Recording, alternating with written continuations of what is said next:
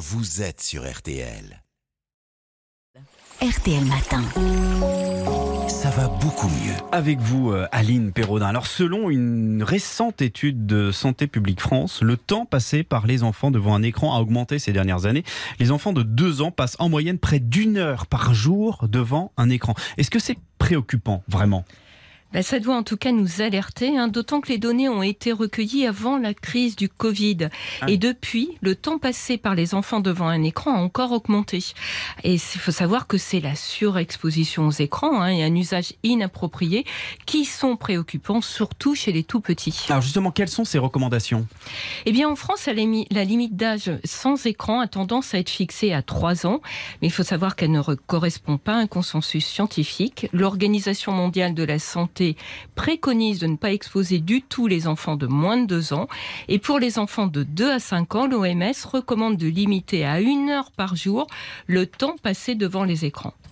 L'Académie américaine de psychiatrie de l'enfant, pour sa part, elle recommande d'éviter tout écran avant 18 mois. Elle estime qu'après 18 mois, les enfants peuvent bénéficier de programmes éducatifs de qualité seulement si les parents sont là pour en parler avec eux.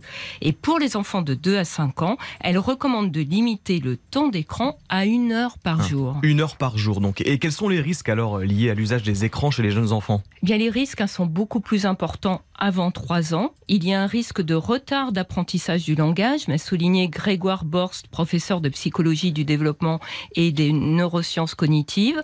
Mais ce retard, faut savoir, il est réversible et il ne s'agit pas de troubles du langage. On a également observé des effets sur les capacités de reconnaissance des émotions, mais on ne sait pas si c'est un effet direct des écrans ou la conséquence d'un manque d'interaction avec des adultes.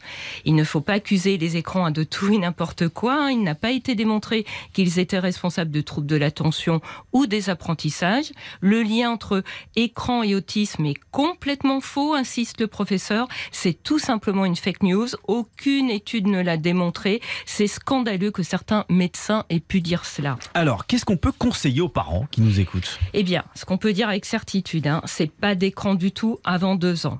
Jusqu'à trois ans, les enfants doivent toujours être accompagnés d'un adulte. Entre 3 et 6 ans, il faut dans la mesure du possible qu'il le soit.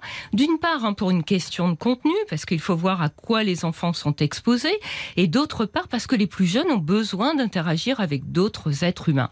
Les effets négatifs des écrans, bien, ils dépendent beaucoup hein, de la manière dont ils sont utilisés et du contenu.